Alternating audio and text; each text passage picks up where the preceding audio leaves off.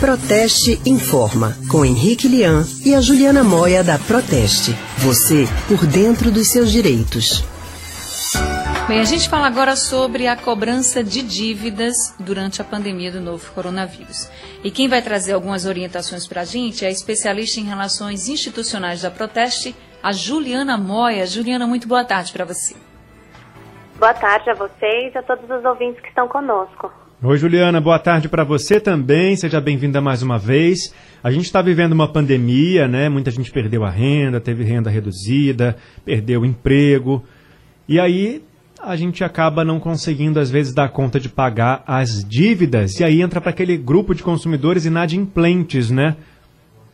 É isso mesmo que tem acontecido, né? Para vocês terem uma ideia, no mês passado foi divulgado o resultado de uma pesquisa feita pela Confederação Nacional do Comércio e essa pesquisa constatou que mais de 66% das pessoas está endividada com cartões de crédito nesse momento. Então, o que, que acontece? As pessoas que perderam rendimento, não têm acesso fácil a empréstimo bancário, não têm poupança, acabam pagando as contas do dia a dia no cartão de crédito e isso gerou um índice de inadimplência muito elevado.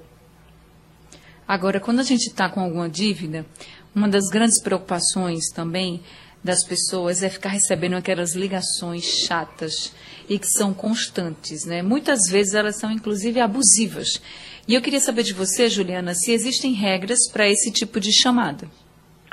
É verdade, com tantas pessoas inadimplentes nesse momento, a maioria das pessoas em casa, né, as pessoas estão ainda mais incomodadas com esse tipo de chamada. Na realidade, não existe uma lei federal que imponha regras para esse tipo de ligação. Tem havido uma movimentação nesse sentido, né, então seria ótimo se em breve fosse aprovada uma lei que imponha esse tipo de regra.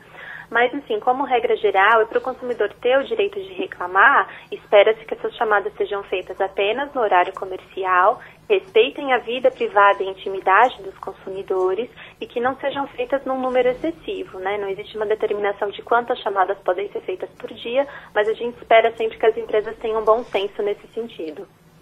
E em que situações o consumidor pode entrar na justiça para pedir indenização contra as empresas que fazem essas ligações de cobrança inadequadas?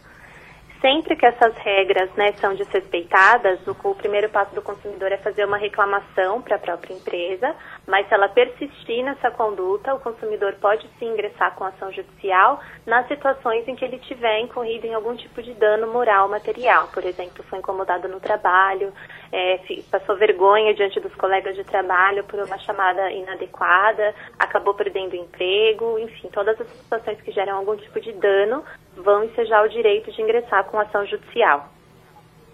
Agora, se o consumidor realmente não tem como pagar essa dívida, ele acabou fazendo e assim podia até estar contando com algum dinheiro, enfim, e foi surpreendido. Muita gente teve redução até de salário, né?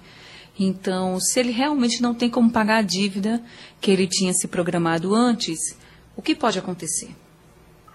Essa cobrança que as empresas fazem é o primeiro passo que as empresas adotam, né? Entrar em contato, tentar propor uma negociação e saber de que forma o consumidor se propõe a pagar a dívida for mesmo impossível para o consumidor, o próximo passo da empresa é fornecer as informações para os serviços de proteção ao crédito, SPC e Serasa. E aí o nome de, desse consumidor inadimplente vai ficar negativado, depois ele tem que regularizar isso ou ele vai ter algum tipo de problema.